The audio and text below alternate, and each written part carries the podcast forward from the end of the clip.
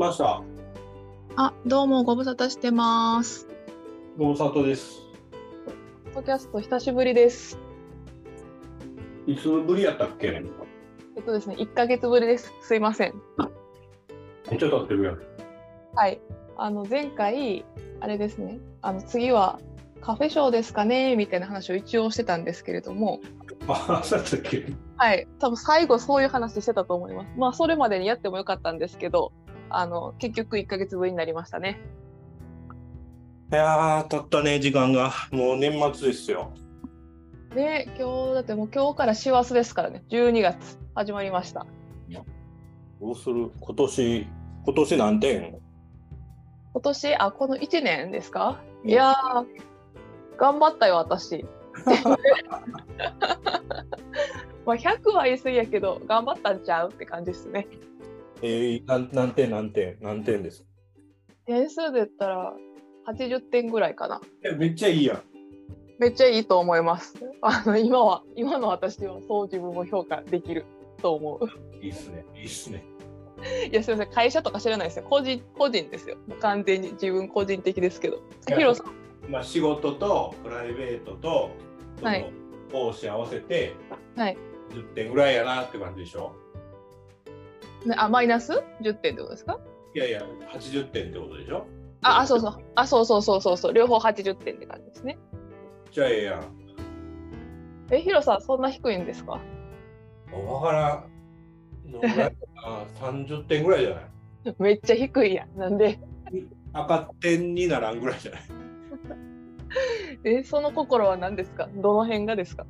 いやー、なんやろ、仕事に追われてたからかな。なんか自分からさ、なんか、できてない感じする。あまあ、やれどもやれども、何やこれ、全然終われへんやないかっていうことばっかりやから。うんうんうん。あまあ、皆さんやりたいことが多いのと自己評価高いんじゃないですか？自己評価ほら高かったらもあ、間違った。自己評価ひ低い。自分のことを低く評価しすぎてる。だから、ああのーぐらいちゃうか。理理想が高いって言いたかったね。理想が高くて自己評価が低いって言いたかった。理想ね、理想、理想の自分とかってある？俺はあんまりそういうのないねんけど。ないです。日々一生懸命生きてる。こんな感じになりたいわとかっていう風なのはなんかあんまないよね。そうですね。なんか、まあ、毎日楽しく笑えてたらいいな。あと、美味しいもの食べてたいなとか、なんかみんな健康やったらいいなとか、なんかそんそんな。最近なんですか？美味しいもんは何食べました？最近の美味しいものか。いやー、自分で振っときながらなんやろ。あ、朝食べたみかんが美味しかったとかい。やいやいやいやいやいや、これは美味しいけどやな。幸せレベルが全然ちゃいますね。え、なんかこう、すげえ、えー、えー、えー、文句歌みたいなんていうの最近ないんですか？あ、でもそれで言ったら、先月京都の出張行った時に、レバノン料理というお店に行きました。なるほど。レバノン料理は何が出されるんですか？そうで私はなんかなんか分からず行ったんですけどそこはあれですねなんかピタパンみたいなあの、パンの中に自分で詰めるんですけどその何ですか食べ物。でその食べ物が何かっていうとなんかねか薪で焼いたあの野菜とかあのお肉とかっていうなんかまあグリルされた野菜と巻いて焼いたってどういうこと？もう早めに焼いたってこと？あごめんなさい。そのスピードの薪じゃなくてあの何ですか木の薪ああ、なるほど。そうそうそうそうです。ななんかねそこちょっとちゃんと定かじゃないんですけどもともと京都さん、ま、薪の一大産地やったかな。そのくべる薪あるじゃないですか木の。それが、なんかこう一大産地だからそこが流通の拠点やったんかな。っていうなんか歴史がある一応場所でうん。でその薪でくべてる銭湯とかもその近くとかあるんですよ。うんうんうん。でその歴史を大事にしてて薪でこう野菜とかをこうなんですかね。なんて言ったピザみたいな感じで言ったらいいのかな。薪窯みたいなのを持っててその窯の中で野菜とか焼いてるみたいないう調理方法がをされてたんですけどそれであのあとは中東料理やからひよこ豆とか豆を使ったコロッケみたいなやつとかが、そのお皿に乗ってるんですよ。コロッケとお肉とあとはそのちょっとこうお野菜グリルされた野菜と、でちょっとこうピクルスみたいなものとかそういったものをお皿の中でこう色とりどり出てきてそれをああとフムスとかも出てくるのかな？あの豆使ったフムスとかですね。をピタパンに入れて食べるっていう皆さんにこの美味しさ伝わるかな？あの。いやもう全くそのソースの味がわからんからさ。ソースあだってそれだけやったらもうなんか全然味ないやんかああそうですね。なんかね味はめっちゃ難しいな。なんか素材の味が あかん。食レポ私向いてへん。あのまああれですね。調べて行ってみてくださいっていうなんか私の表現力でここは限界です。ただあのめっちゃ美味しかった。本当に。美味しかったあ美味しかったこと。ですか？その会社の人と行ったんですか？それはねえっ、ー、と一人で行きました。朝朝から。朝から行ったん朝そこは朝食だけ予約制なんですけど朝食20食限定やっててその後昼からまたランチまでかな。夕方までやちかやってないのかな。っていうようなお店なんですよ。へえもういやでも伝わらんかったかいやでもめっちゃいい店やって久しぶりにいい店やと思って美味しかったんやけどな。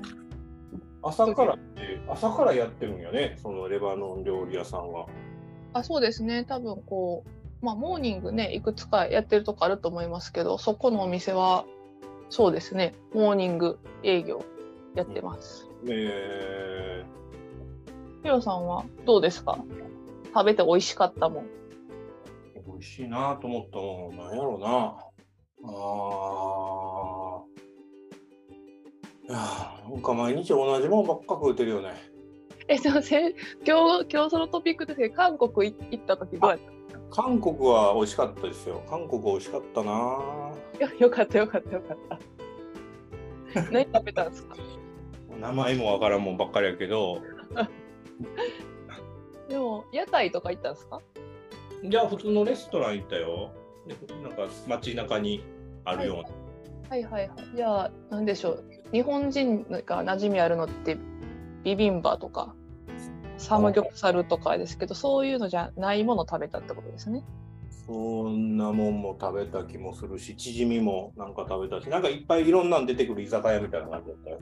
はいはいはい。ああ、いいですね。じゃあちょこちょこみんなで食べれる。そう、美味しかったわ。あれは良かったな。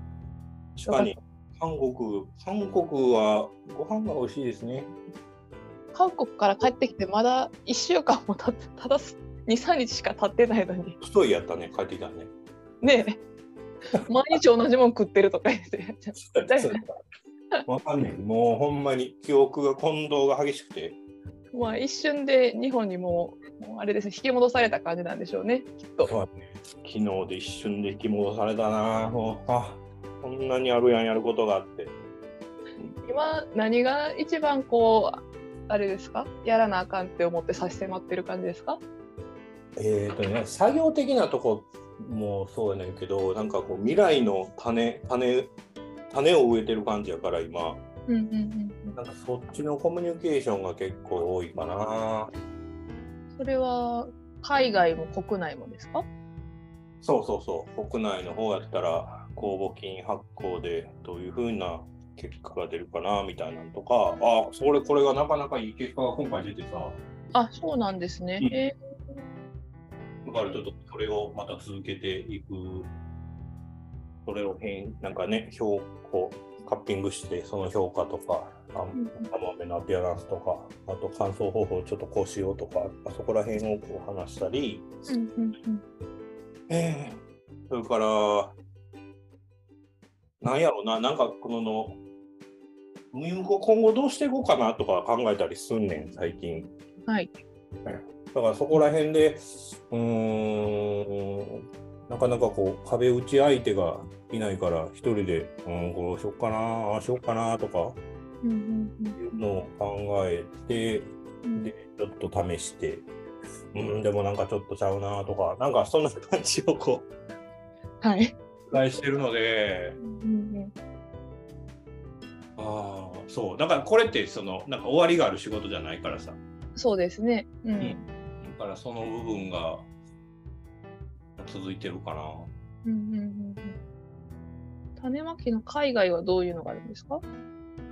海外は、まあ、新しい産地の話、うんえーあとは、あなんやろうな、こう専門家業みたいな、国際協力系のうんうん。ところでの。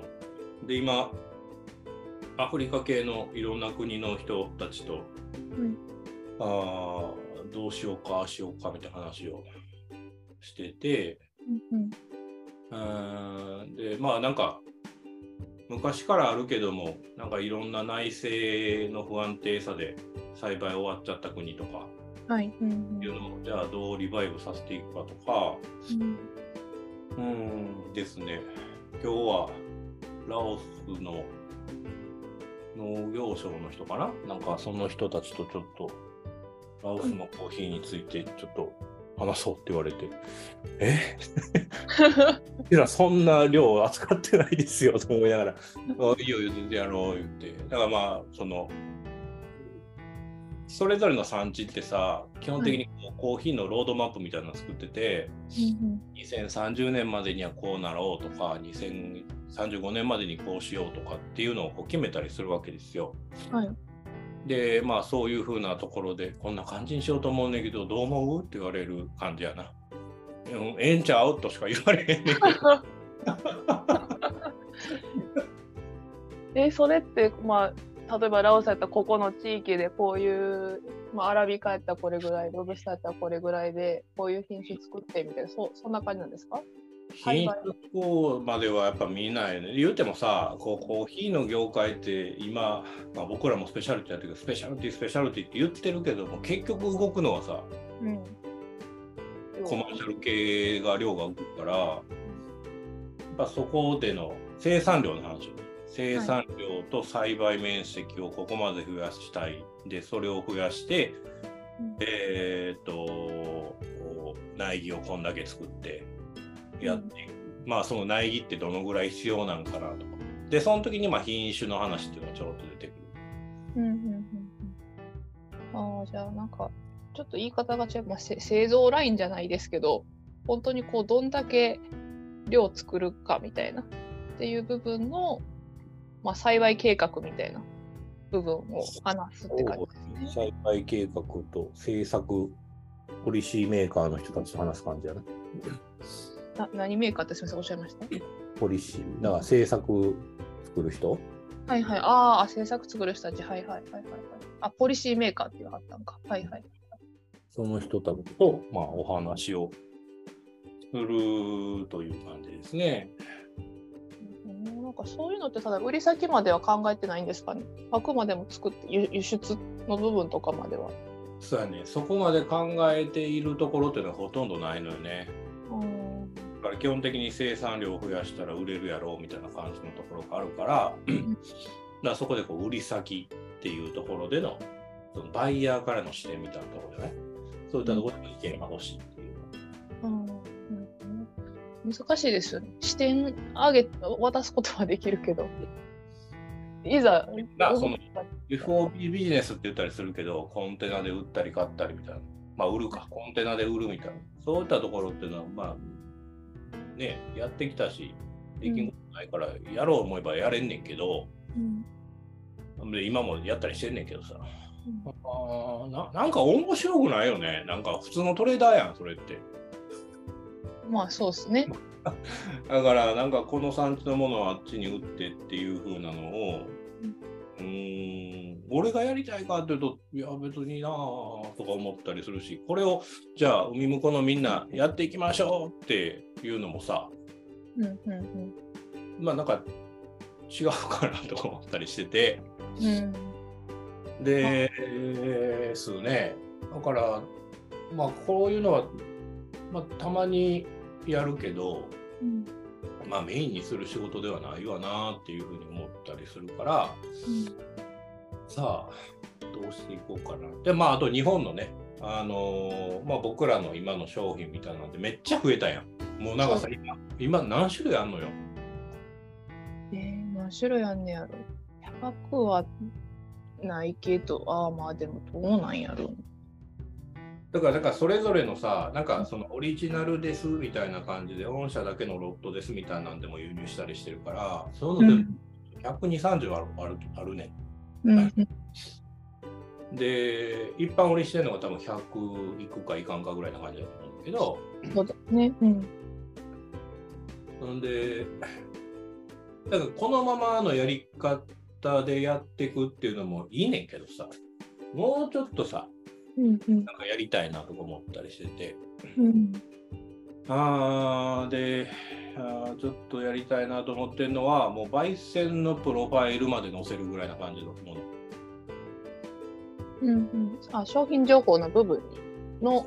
一個一個の商品でこんな感じで焙煎してますよみたいな感じのこととか、その時の香味情報とか、うんうんあーもうちょっとこうそのん豆そのものに特化した香味とか品質ってとこに特化した情報っていうのをもうちょっと入れていくのとあともう商品説明をもっとこうナラティブな感じにしていきたいなっていうふうなのとうんうんを今考えております。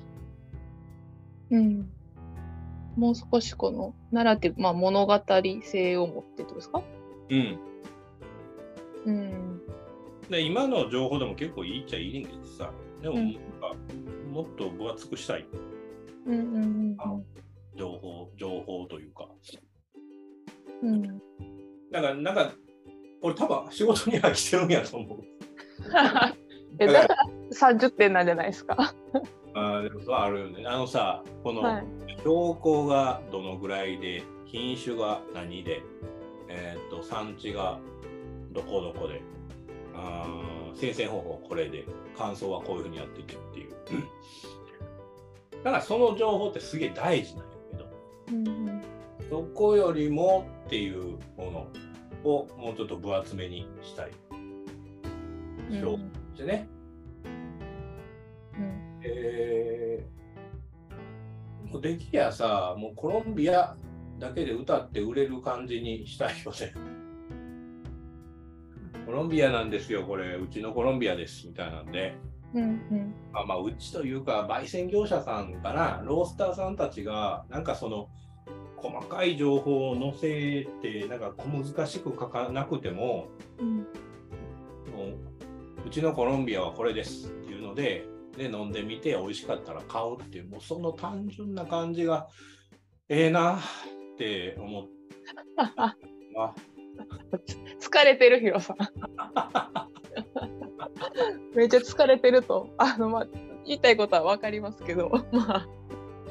まあ、最後選ぶのは表現するのはローサーさんやからそこはまあね選んでもらえるようにはしたいなと思いますけどね。さ表現工法っていうところだ店のお店とかで売るっていう時にみんなどういうふうに売ってるのかな？なんか標高とかってみんな歌ってるんですかね？品種とか。な農園名とか。生産者の名前とか。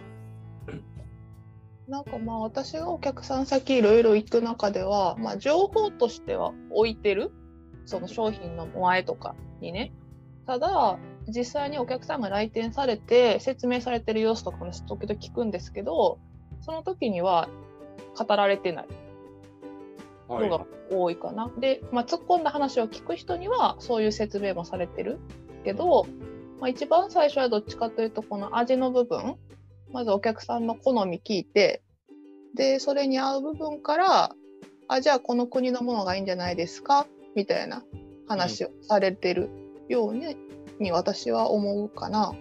うんうんうん。なるほど。だからまあその国国国のことよくわからんしその標高とか品種のこととか生鮮方法言われたってようわからへんけどうんなんかこう自分はちょっと酸味苦手やなみたいなんで言った時にじゃあこれがいいですっていう風なんでこうすおすすめされるとやっぱり買いたくなるっていう感じだね。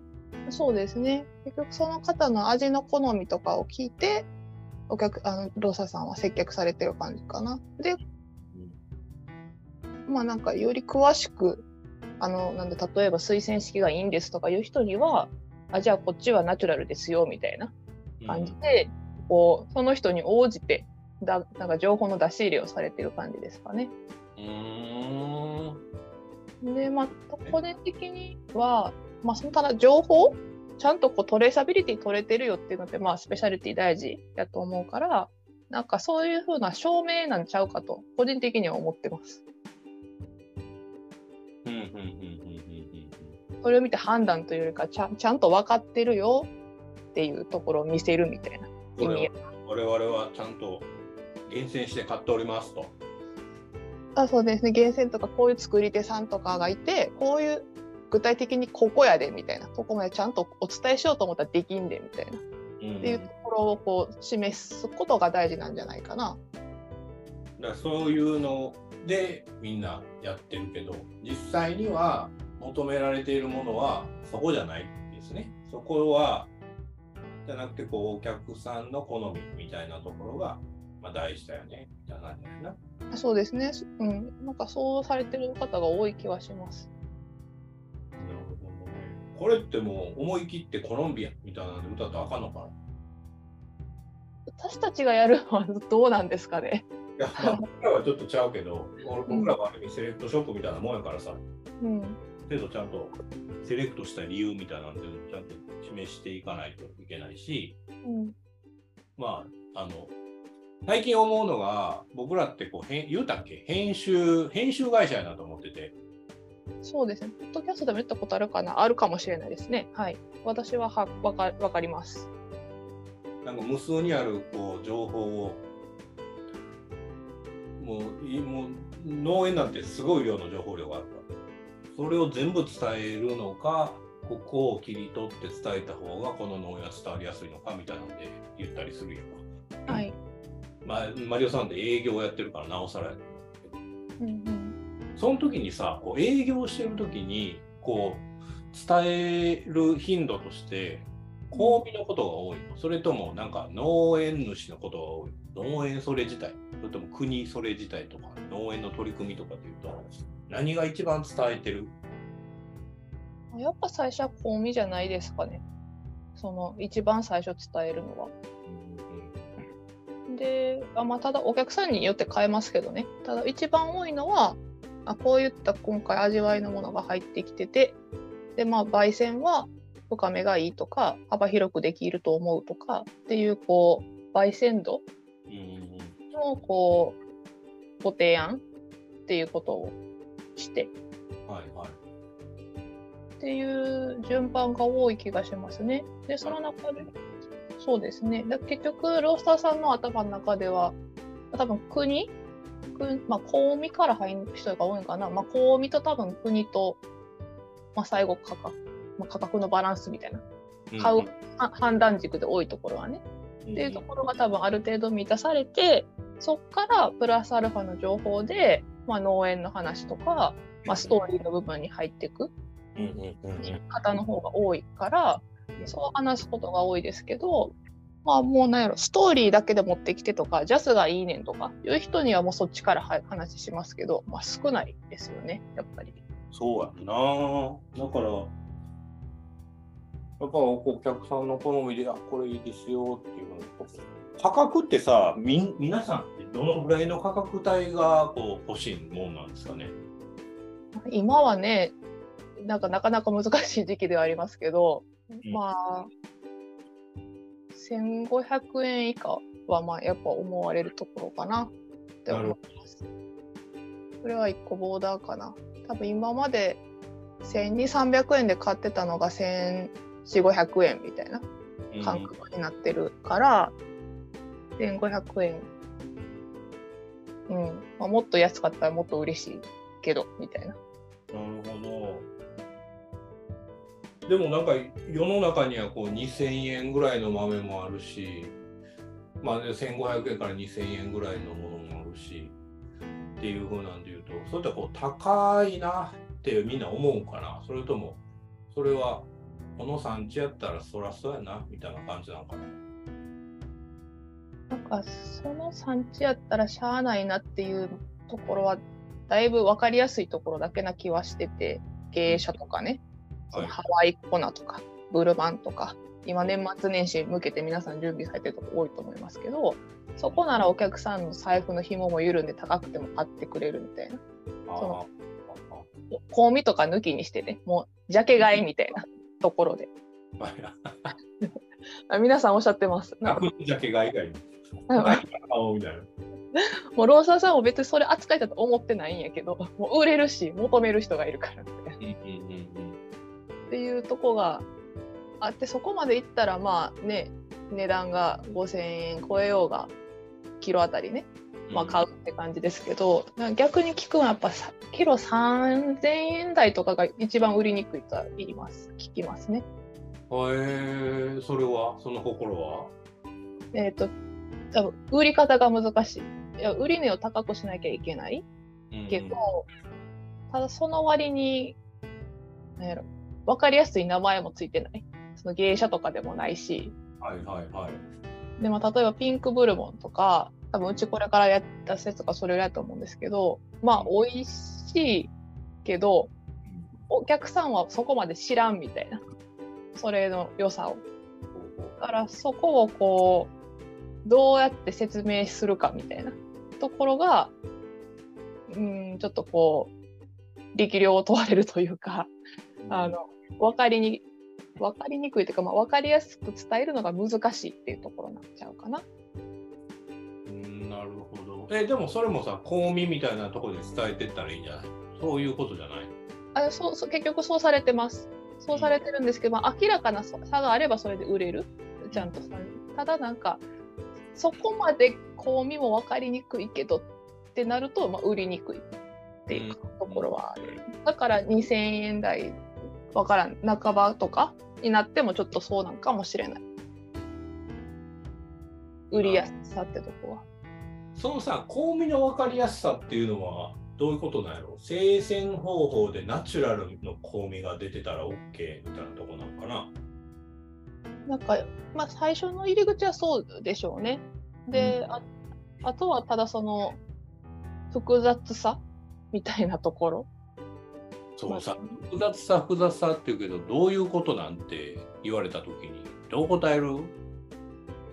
あ複雑さね。あなんか難しいよな。そのまあコーヒー業界とかよくコーヒー飲み慣れてる人にはその飲み終わった後に余韻がこう、いろんな香りがするとか長く余韻が残るとかあのなんかそういうことを伝えた時にああ分かる分かるって多分なる方が多いと思うんですけどあんまりこうコーヒービギナーの方にその余韻の話しても飲み慣れてないと何のこっちゃってなるやろうなって思うから。私も分かる B2C の人とあんま喋らんから難しい C の人と。難しいよね。なんかさ、俺その般消費者の方とも結構は喋る機会あんねんけど、はい。僕が喋ってて、その、朝入り文化が流行ってると言いながらも、結局中華飲んでる人多いなっていう印象なんやけど、これってどうなの合ってんのかな？まあでもなんか一周回ってそっちなんじゃないかと思います。そういう声聞きますよ、やっぱり。あのー、朝入り流行りで買って飲むけどいっぱい飲めへんみたいな。あの1カップね飲みきれないみたいな。やっぱりコーヒーは浅くなくてもいいやみたいな、うん、という声を自家焙煎店の方もおっしゃってたりする。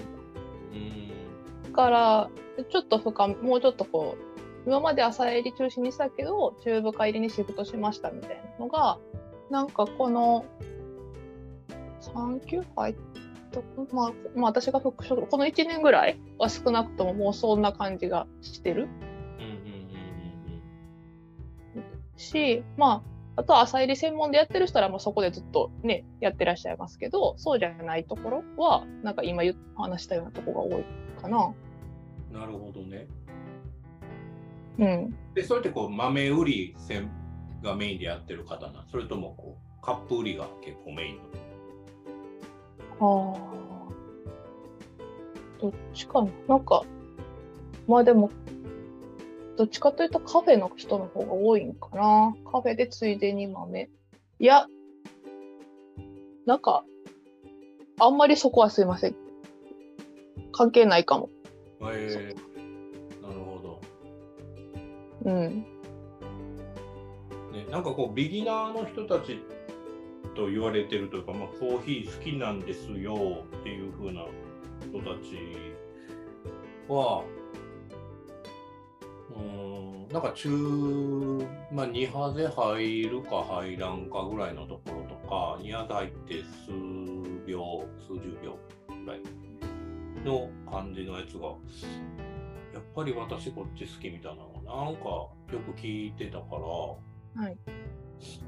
うーん、どういうことなんやろか。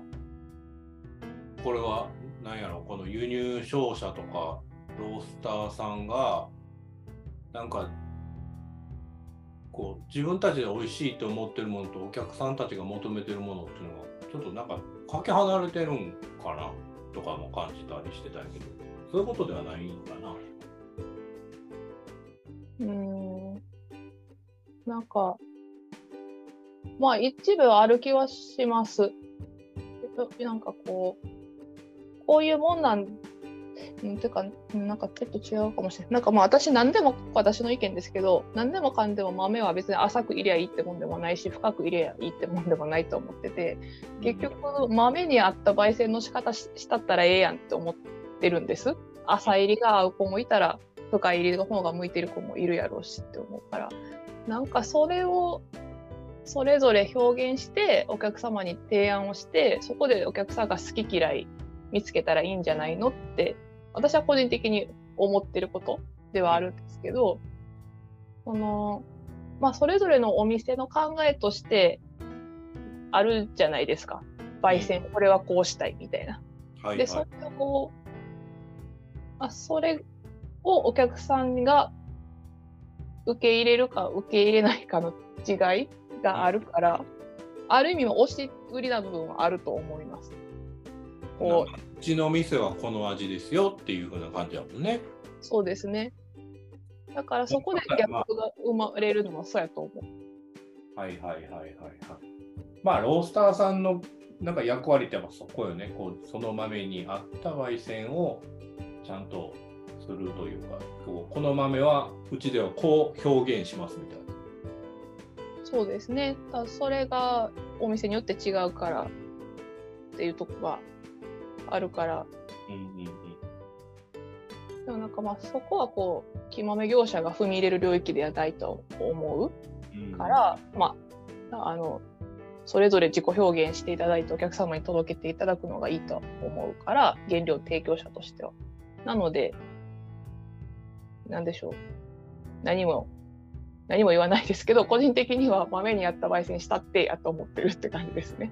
全部、全部朝いっちゃうやんみたいな、って思いますけど。はい。そうですね。まあ、ほんまにその通りなんだろうな。豆に合った焙煎か。そういうのって分かるもんなんかね。なんか、どうやってみんな分かってるのかな。分かるというか、どう、あ、これはこの、この焙煎だね、みたいな。焙煎とはこうだね、プロファイルこうだね、みたいなんていうのは、どうやってみんな判断してんやろうか。いや、むちゃ難しいと思いますけどね。うん、どうされてるかは。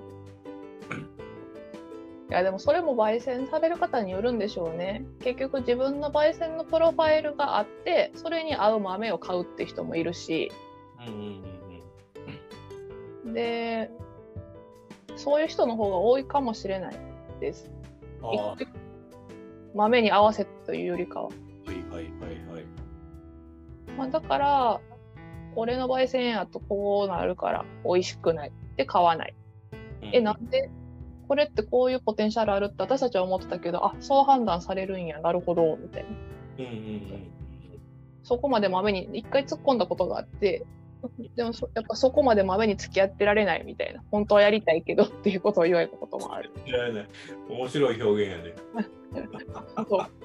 付き合ってやってくださいよみたいな、まあまあ、特にミャンマーなんてね私最初それしか売るもんなかったから。まあなんでこんなに評価ちゃうんやみたいな時とかに。えっとさ、マリオさんずっとこの海の向こうコーヒーを見てきてるじゃないですか。はい。最初って何種類やったん？売れる豆って。まず入った入った時。1個。何？今ラオスバンロンランですね。あ、マジで？一つやったんや。そうですよ。ラオスだけ売ってバンロンランだけ売ってましたよ私。マジで？ようやってたな。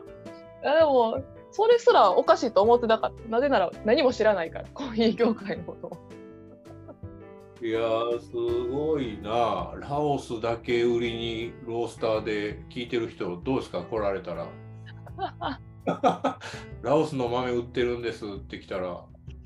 そうねいや、ラオスそんな使わへんしってみんな思うんから、それとも、あラオス待ってましたって感じだから。いや校舎なんかほとんどいなかったですよ。何年前ですか？4年前とか。ラオスみたいな。困りますサンプル送ってもほぼ反応なし。なんでやみたいないやいやすごい時代ですな。一種類。私いまだにラオスの香りだけ嗅ぎ分けられますもんね。どんなところでも。もう。で年に1回ニュークロップ来たらああーこれこれみたいな。待ってたよ今年もみたいな。もう。それぐらい万論欄のことしか知らんかったいやーそういうことか。え、そのラバンロンランの後は？まあえっ、とあティピカもラオスのボラベンティピカがあってであとはまあミャンマーですよねミャンマーの、えーとジーニアスのハニーとナチュラルとウォッシュドがドドドッと増えた感じですかね。うんうんうんうんうんうんうん。そうか。で、その後、タイっていつからなタイはさっきレジーマンやったちゃうかなえーっとねでも2019年とかじゃないですか ?2019 年、3年前？そうですね。ああ、なるほど。2018年入れたいや、2019年やと思うな。のはい。レジーマンからやと思うけど。そうですね。いやー、そうですか、そうですか。そんなことありましたね。も う今100何十種類とか信じられなかった。そんなにやるとはって感じよね。いやまあでもその影響という立場ではやっぱお客さんに提案できるものが増えたのはすごい良かったと思います。結局こっちがあるものを向こうがいるかどうかわからないのに売るというわけではなくて向こうが探してたり求めてたり困ってるものをやっぱ提案できるっていうようになったのはうんすごく意味があると思ってるから提案の幅が広がったしそれは良かったと思ってます本当に。なるほどね。今さ、その営業をこうなさってて、で、こう、あこういったコーヒーよく求められるなっていうと何なの？いやーなんかね元も子もないんですけど手頃な価格帯ってめっちゃ言われますよね。結局は。コロナ価格帯というとどういうふうなものなんやろうか？何何円ぐらいのもの？キロ単価。まあ多分1200300円じゃないですか？やっぱり1200円の。以下ぐらい。でどの産地でもいいの？うーん。まあまあでも、うんいやいやでもやっぱ商品によるよな。すいません。ちょっと一概に言えないな。でもまあブラジルで1200円やったら別に高いからいらんってなるしっていうのが思うので。ブラジルやと高いってなるんや。1200円高い。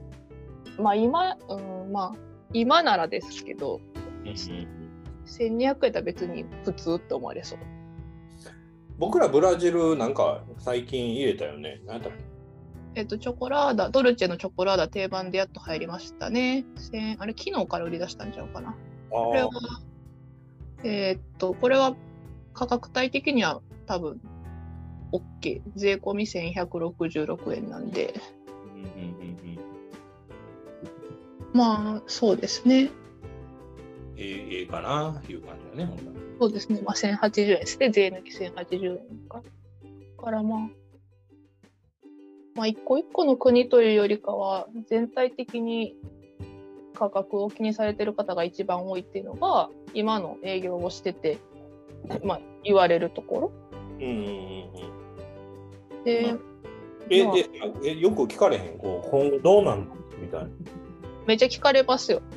どう答えてるんです？かわからないですって言ってます。わからんもん、ほんまに。まあ、あの、まあ、ただ、今うちが買い付けてるもの、向こう半年とかね、で言ったら、こういうものがこれぐらいの価格帯で入るのは決まってます。っていうことは伝えてます。自分たちの買い付けがだいたい半年後とかが多いからね、買ってから入ってくるのが。そっから先は分かんないですっていうのは伝えてます。なるほど。今で先に買い付けてるものっていうと何？ガテマラコータな。あ、そうですね。最近買ったんガテマラかな。あれだって入ってくるの何 ?6 月、7月とかやな。そうですね。6月ぐらいですね。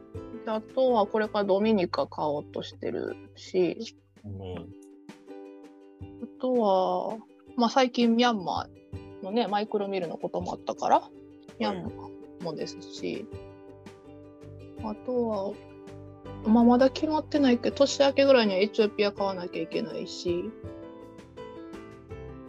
えーまああと中南米は全部そうですか、コスタリカとか、ニカラグアとか、この辺も決めていかないといけないし、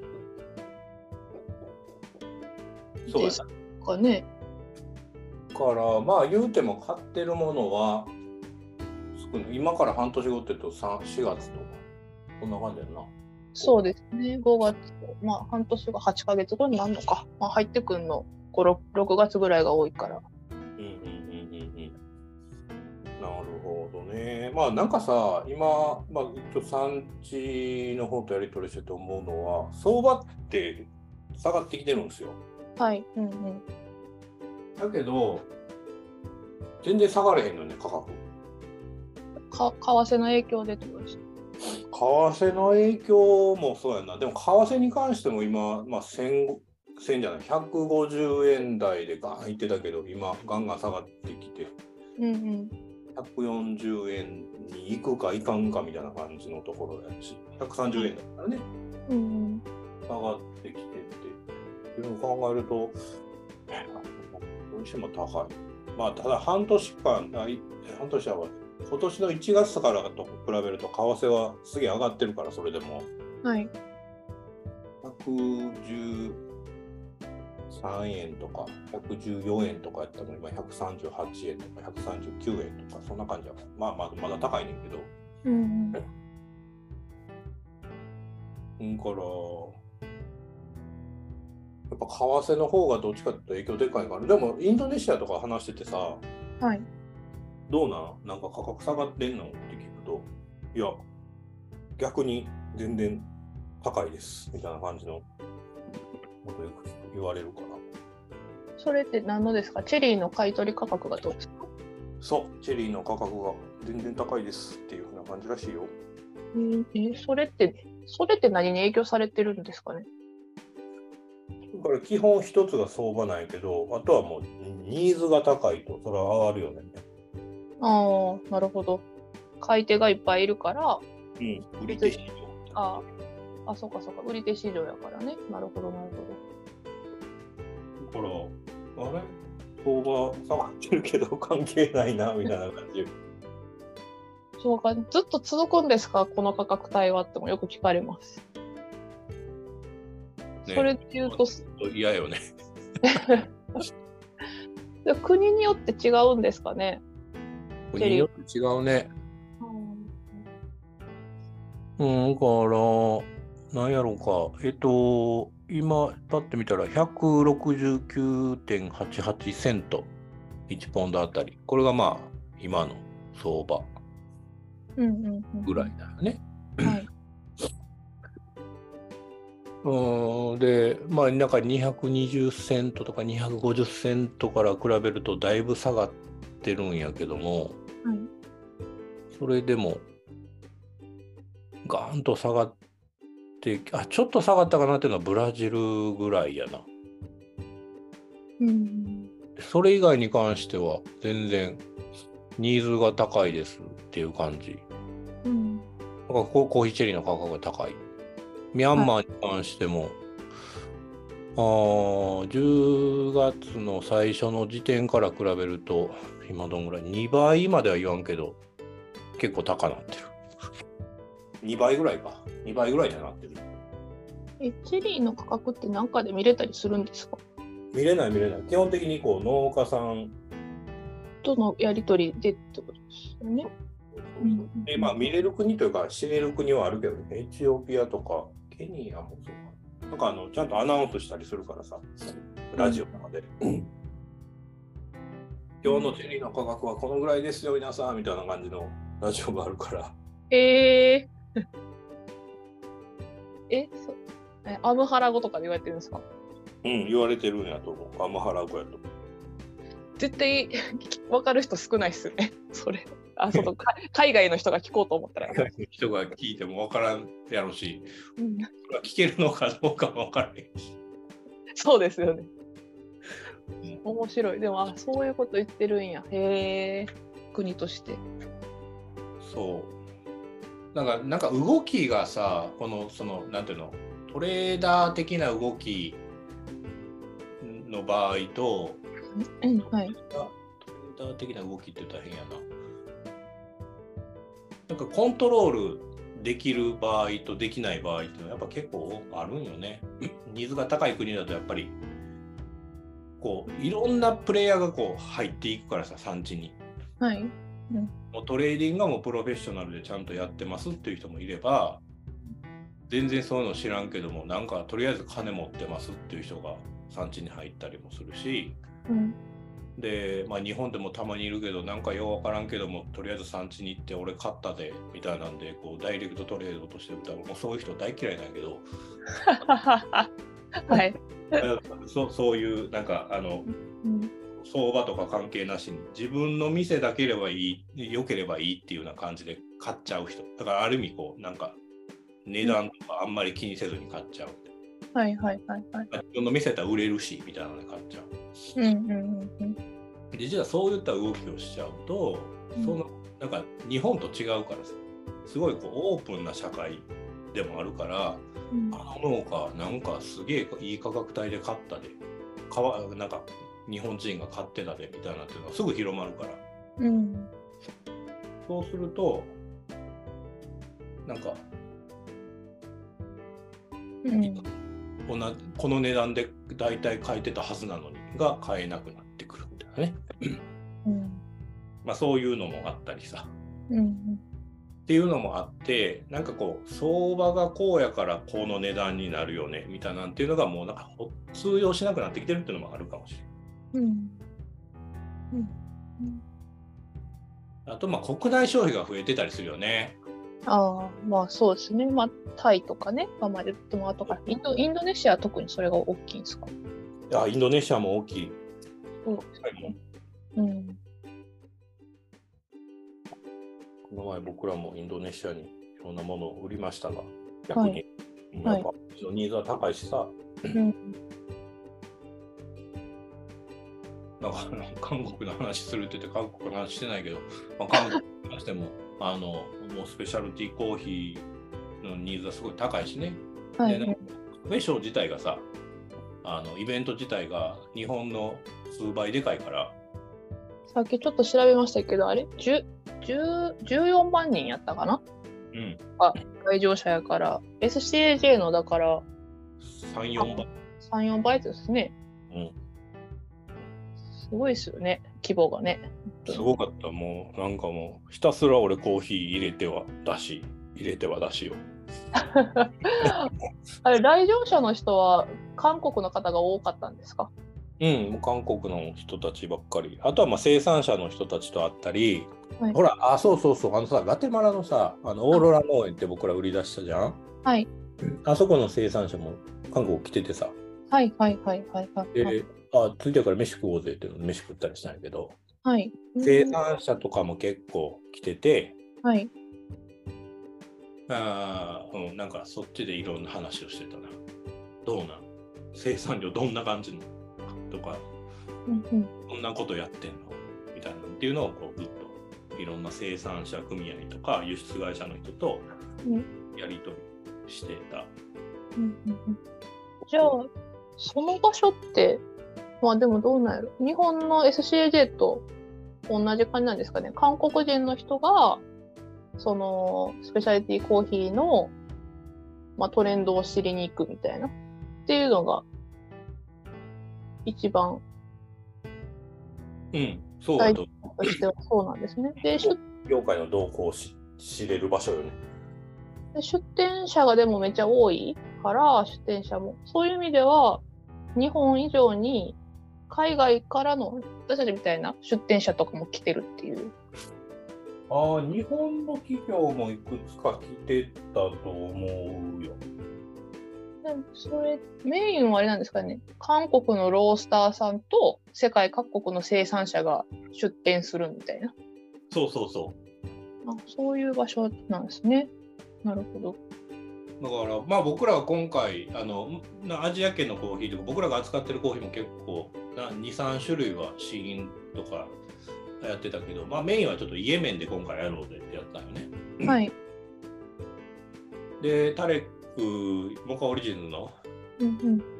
と一緒に一緒出ようみたいなの出たんやけど、はいあの多分ね日本人よりなんかすごいこう、まあ、きブースに来た方だけかもしれんけどそのこの香味の素晴らしさみたいなところをすぐにすぐにキャッチできる方が多くてはい。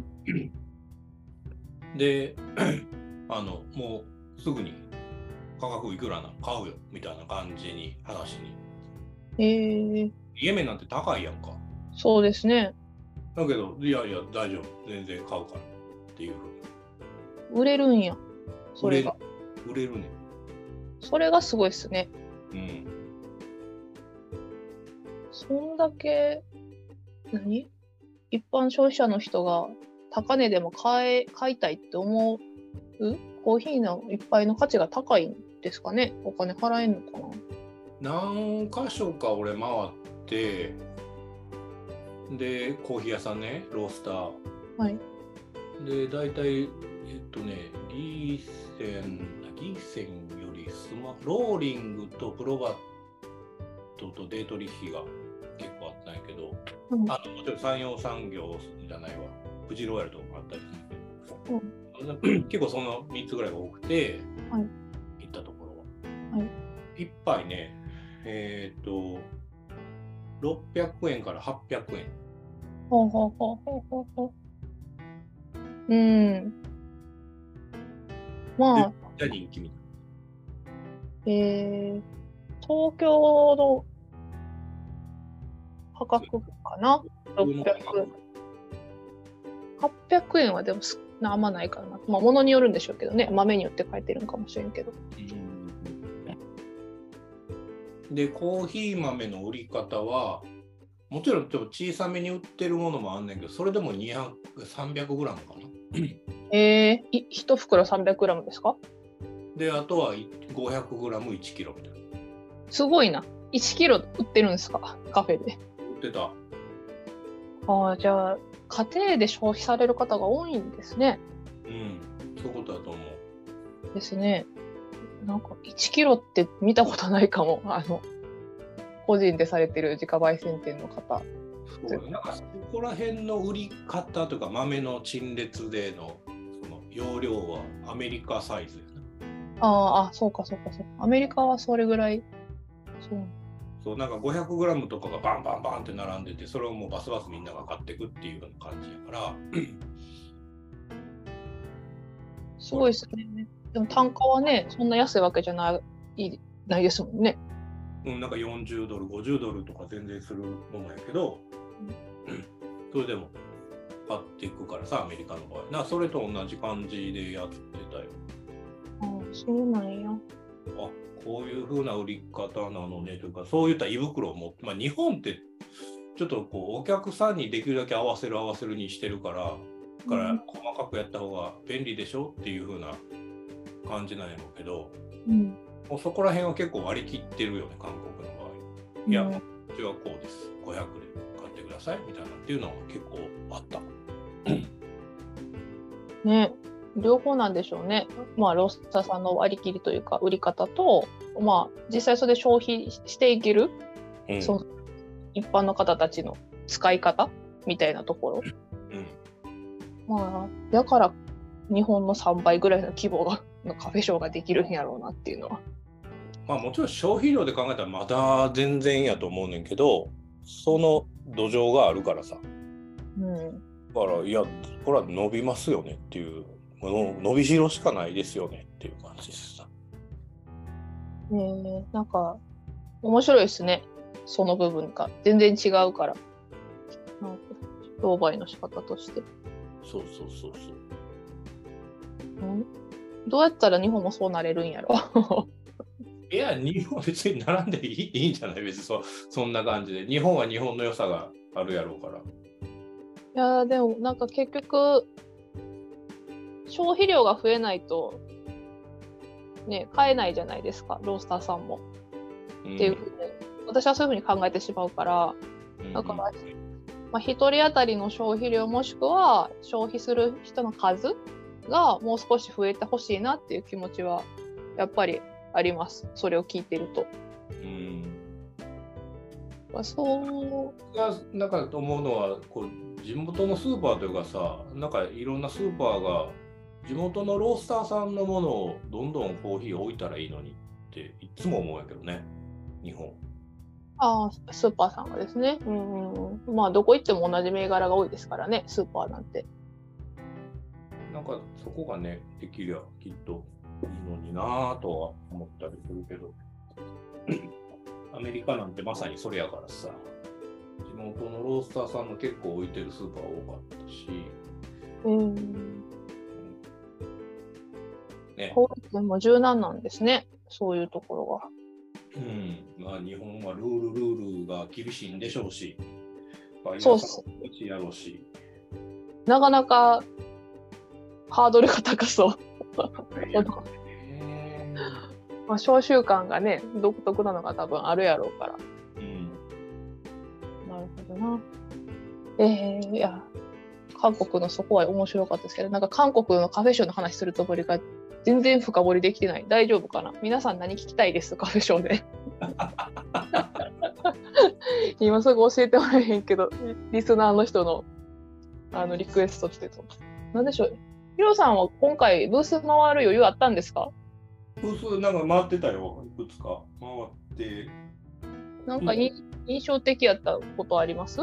こここおもろいなみたいな。うーん。と、焙煎業者が多かったかな。焙煎メーカーか。焙あ焙煎機メーカーですか？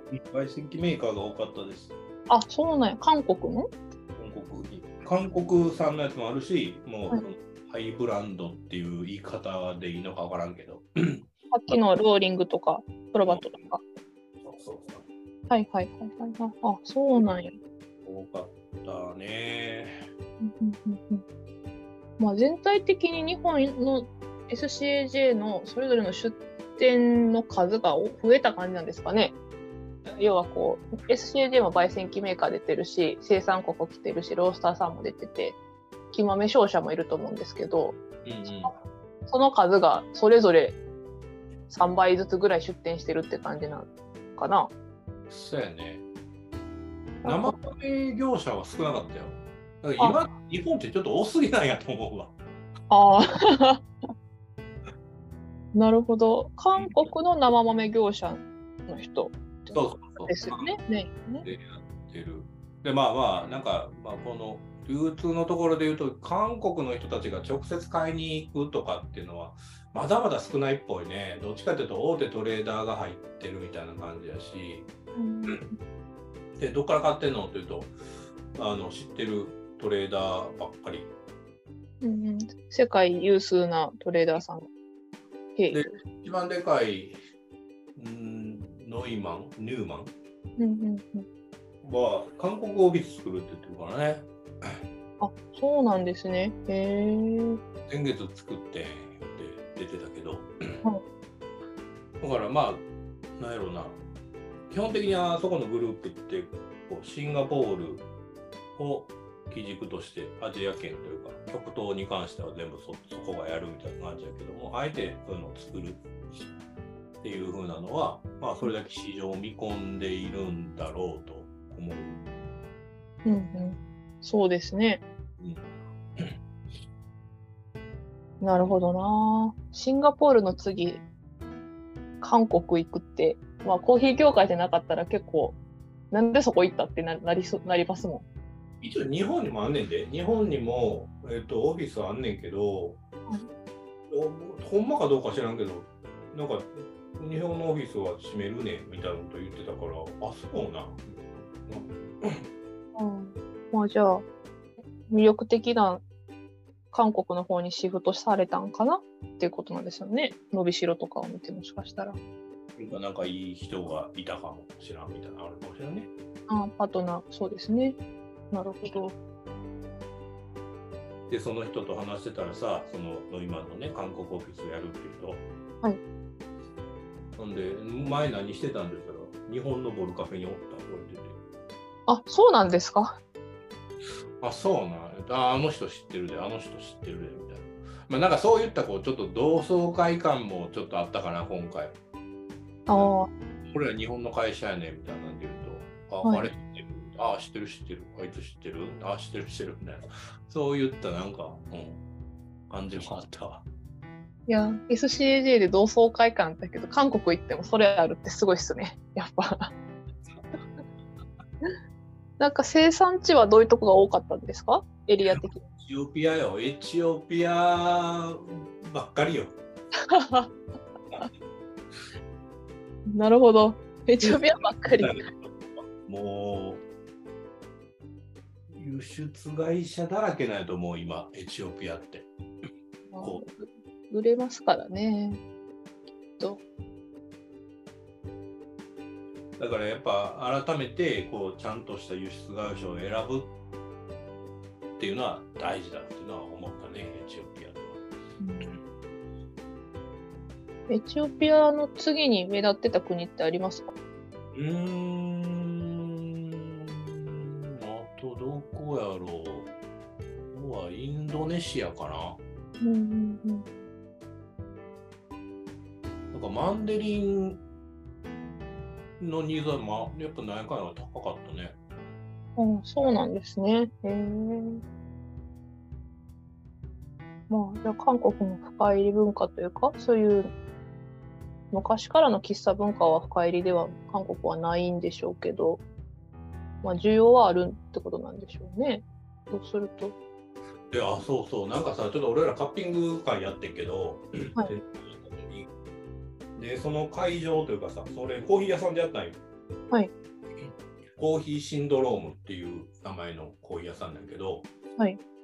なんか作りがさ、うんあれなんか見たことあるぞ、店内の作りみたいな感じで、うんで、いろいろ聞いてると、あの、バッハグループの方やった、そこで田口さん、はい。あのーにこう教えをこうて、はい習ってたんですっていう風な方でさ、へえ、あ、日本にでいらっしゃった。日本にもともといらっしゃった。うん、20年ぐらいおってんてあ、そうなんですね。店内にいろいろ見ると大坊さんと一緒に写ってる写真があったり。であと何やったっけえっとバリスタチャンピオンシップの審査員みたいな感じのものを日本の SCAJ はいはい。ジャッジをずっとやってらっしゃって、そうなん。で、そのサザコーヒーのはいはい。一緒に写ってたり、はい。堀口コーヒーさんの堀口さんと一緒にこう写真に写ってたり、はい。なんか日本じゃなかなかない人たちみんな仲良しでやってる人だと思ってさちょっと珍しくて。うん、確かに。いろんなこうかね、さなんかあるやんコーヒー日本の方って派閥みたいなのがはい、もう私よく知らないことにしてますけど、あるっぽいですね。こういったこうなんか垣根を越えてうん、方とこう付き合いをしながらこう自分でこう吸収していって で韓国で2店舗やってらっしゃる方なんやけど、うん、コーヒーも美味しかったしさ、うんうん。すごすごいいいところやったね。なんかそれはすごく新鮮だった。きいわゆる喫茶っていう感じよはいはいはい。あいいですね。なんか、最終的に独自の路線というか、いろんなところを経験されて、韓国でそれが表現されてるってなんかいいですね。なんかちょっと新鮮やったなこれは日本じゃなかなかないこのなんていうのコーヒー遍歴というかさはい、うん、確かに。キャリアアップの仕方だなっていうふうなのを思ってうん、いいなと思った。うん。まあ、それ、それでいいと思うんですけどね。知りませんよ。私はね、いろんなこと知らんけど、なんか、ええやん。いいところ、それぞれいいとこあんねんから、それでええやんって思うけど、まあ、知りません。ほ ほんまに知らんから。まあまあ何してもやっぱ韓国はいいいいいいこうご飯美味しかったし。うん。あ、よかった。日本語通じるし。英語喋らんでいいし。あ、日本語を喋られる方多かったんですか？うんめっちゃ多かった。ああ、それは、ね、なんかありがたい話ですよね、本当に。こっち韓国語喋れるわけじゃないのに。だったよそういった部分でもだからなんかね韓国のおまあこうところにこう市場に僕らの豆というか、まあ、生産者のコーヒーをどんどん紹介していければなというふうなまあなんかいい希望を持てたうん、うん、会場でした。なるほど。お疲れ様でした。もうもうあと4日後にはミャンマーやけどね。そうそう、私、ヒロさんの予定分かってないんですよね。12月ほとんどいないですよね、日本に。なんかいないよ。ほぼいい日になったことしか分かってないけど、いつおらんのか分からないで、また、あれ、どっか共有されてましたっけ、スケジュール。うん、した気もすんねんけど、あ毎回忘れるな。Google、Google の。カレンカレンダーあの大丈夫ですあの。予定を非公開にしたければ、非公開の予定を全部入れてもらっても大丈夫なんです。そうですね。詳細は大丈夫です。いつ日本にいるかいないかだけ分かったら大丈夫です。そうですまあまあ、ごめんなさい。なんかあ話があっちに遠いこっちに遠いですが。とんでもないです。あ、ちょっとなんか入荷の豆だけ教えてよ。どんなものが入荷してるか。あ、そうですね。えーと、さっきちょっと話しましたけど、ブラジルの、えーチョコラーダが昨日から12、まあ、12月1日時点で販売が開始してます。あと、あれですね、東ティモールも入りましたね。ニュークロップ。えーと、これも販売してます。ジャス付きのレヌマタ村の商品ですね。今回はちょっと村に分けて販売していこうかなと思ってますが、あの地域として今まで扱っていた、えっとレテホホのものを変わらず扱っています。あと、えっ、と、まあちょっと年末年始用の豆ほぼ決まってる方多いと思うんですが、えっ、と、コロンビアの、えっ、と、今回ちょっと面白いスペシャルロット、名前な悩んだんですけど、ピンクブルボンで、えっ、と、ウォッシュとハニーをプレミックスしているっていう、ちょっと面白いものが入ってきたんで、これは本当数量わずかですけども、えっ、と、これも販売開始してます。はい。はい。あとは、えっ、と、エリアあちこち飛びますが、エチオピアの、えっ、と、ジャス付きのナチュラル、シャキッサタで GG 農園のナチュラルも入ってきました。はい。これも、ま、やっと、やっと入ってきたわってとこなんですけど、これも数量限定、ちょっと60キロまたいですけども、扱ってます。とは、なんや、中米でもそのガテマラオーロラ農園があったり、あメキシコとかも入ってきたし、まあ、そうですね。ポッドキャストやらまたこう1か月でなんかすげえ量入ってくるからさ。ブルンディとかも、ああ、そうか。あ、この1か月っていうに言うとそうですね。ブルンディもですし、えっ、ー、と、あれ、ザンビア、ザンビアでしたっけ？ザンビアですね。はいザンビアも入ってきましたね。いやすごい量ですね。そうですね。今のところおすすめは何ですか、マリオ？えー、まあ、でも東ティモールかな、個人的には。なるほど。はい、あのうちのスタッフが今年の夏に行ってきたあの豆ですし、まあ、ニュークロップずっと待ってるお客さんも多かったんで、今年も東ティモール入ってきたっていうのが個人的には嬉しいなと思ってます。なるほど。東モールは、でも今回ちょっと少ないんだっけ？あそうですね。あれ収穫量が少なかったんでしたっけね。あの輸入量がそううちとして買えた数は少ないので、もしこう、うん、定番で使いたいっていう方は、ればちょっと取り置きとか言っていただきたいなというふうに思ってます。多分1年間持たないと思います、これ。なるほど。そうやな、1コンぐらいしか買えなかったもんね。そうですね。そう、もっとうちは買いたかったけど、まあそれはね、産地のね、ことありきだから、うん、まあまあ仕方がないんですけど、はい、定番で人気商品なので、まあ、お早めに試していただきたいはい。はい。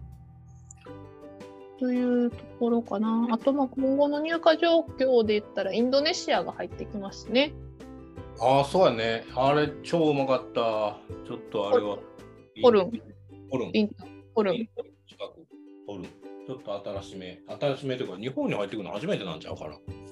そうですね。多分、地域指定までしてるとこってなかなかないですよね。リントンの中でも。さらに。うん、で、そこの豆と、あとはね、クリンチマウンテン。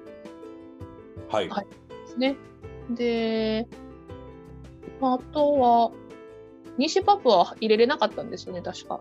西パプは今回、そう、ちょっとやめた。なんか、なんかアピアランスのところで、うん、懸念がまだあったから、ちょっとやめとこうで、そっちはまたそっちで、あの、西パプアの、えっと、市長がいんねんけど、その市長とやり取りして、はい、ちょっとプロジェクトにしようっていうふうな感じにしてる。あじゃあまた今後ちょっとお楽しみあれて。あとはあれがフローレストも入るかな？そうやね。フローレスト、今回だからウォッシュちょうだい、欲しいっていう声があったから、ウォッシュも入れる予定です。はい。そうですね。あとはあれか、バリとか、えっ、ー、と、ジャワのティピカスリとか、その辺も入ってきますね。また船別ですけど。いやインドネシアもいっぱい入れるね。すごい量やな。そうですよ、本当に何種類あんねんっていう感じ。やってた会社とは思えへんね。はい、もうラオスだけしか売ってなかったですけど、本当に。それから考えると、インドネシアだけで何種類もあるし、すごいなもう、この3、4年でこんな増えました。もうでも、うちのね、棚がひいひい言ってますよね、小分けの出荷場が。ひいひい言うてる。もう入らへん。これ以上増やせへん。話してたの。ななんて引っ越しましょうか、どうしましょうかって話を昨日してた。あ、ほんまですか？引っえ、この間引っ越したばっかりちゃうかったっけ？去年引っ越したばっかりでもう、もうです。ちょっと、ちょっと 量増えすぎやけど、まあまあ、あの、だましだましちょっとややるつもりです。そうですね。どこまで騙せるか、ちょっと様子見ですけど。まあまあ、まあ、引き続きちょっとこんな感じで増えてはいくんで、あとブラジルの農園もんがまた入ってきたりしますね、ニュークロップで言ったら、来年。エラビスタとかね。そうですね。そんな感じですかね。なんで、どうしよう、次いつ話そう。ヒロさん、ちなみに12月どこ行くって言ってましたっけ？あれ、ミャンマーとどこ行くんでしたっけ？ミャンマーとインド。あ、インドも行かれるんですね。そっかそっか。じゃあ、12月半ばにはちょろっと帰ってるから、そのタイミングとかじゃない？あ、12月半ばですね。うん。あじゃあぜひちょっとミャンマーの話聞かせてください、その時。はい。わかりました。じゃあ皆さん、ちょっと今日は少し長くなりましたけど、カフェショーの話、ちょろっとしかせんかった。あの、まあまあいいじゃあ、そんぐらいで。そうっすね。いいんから。まあなんか、こんなんどうやったってあったら、また個別で聞いてください。確認しますんで。はい。はい。というところで、今日は以上ですかね。以上で終わりましょう。はい。どうもありがとうございました。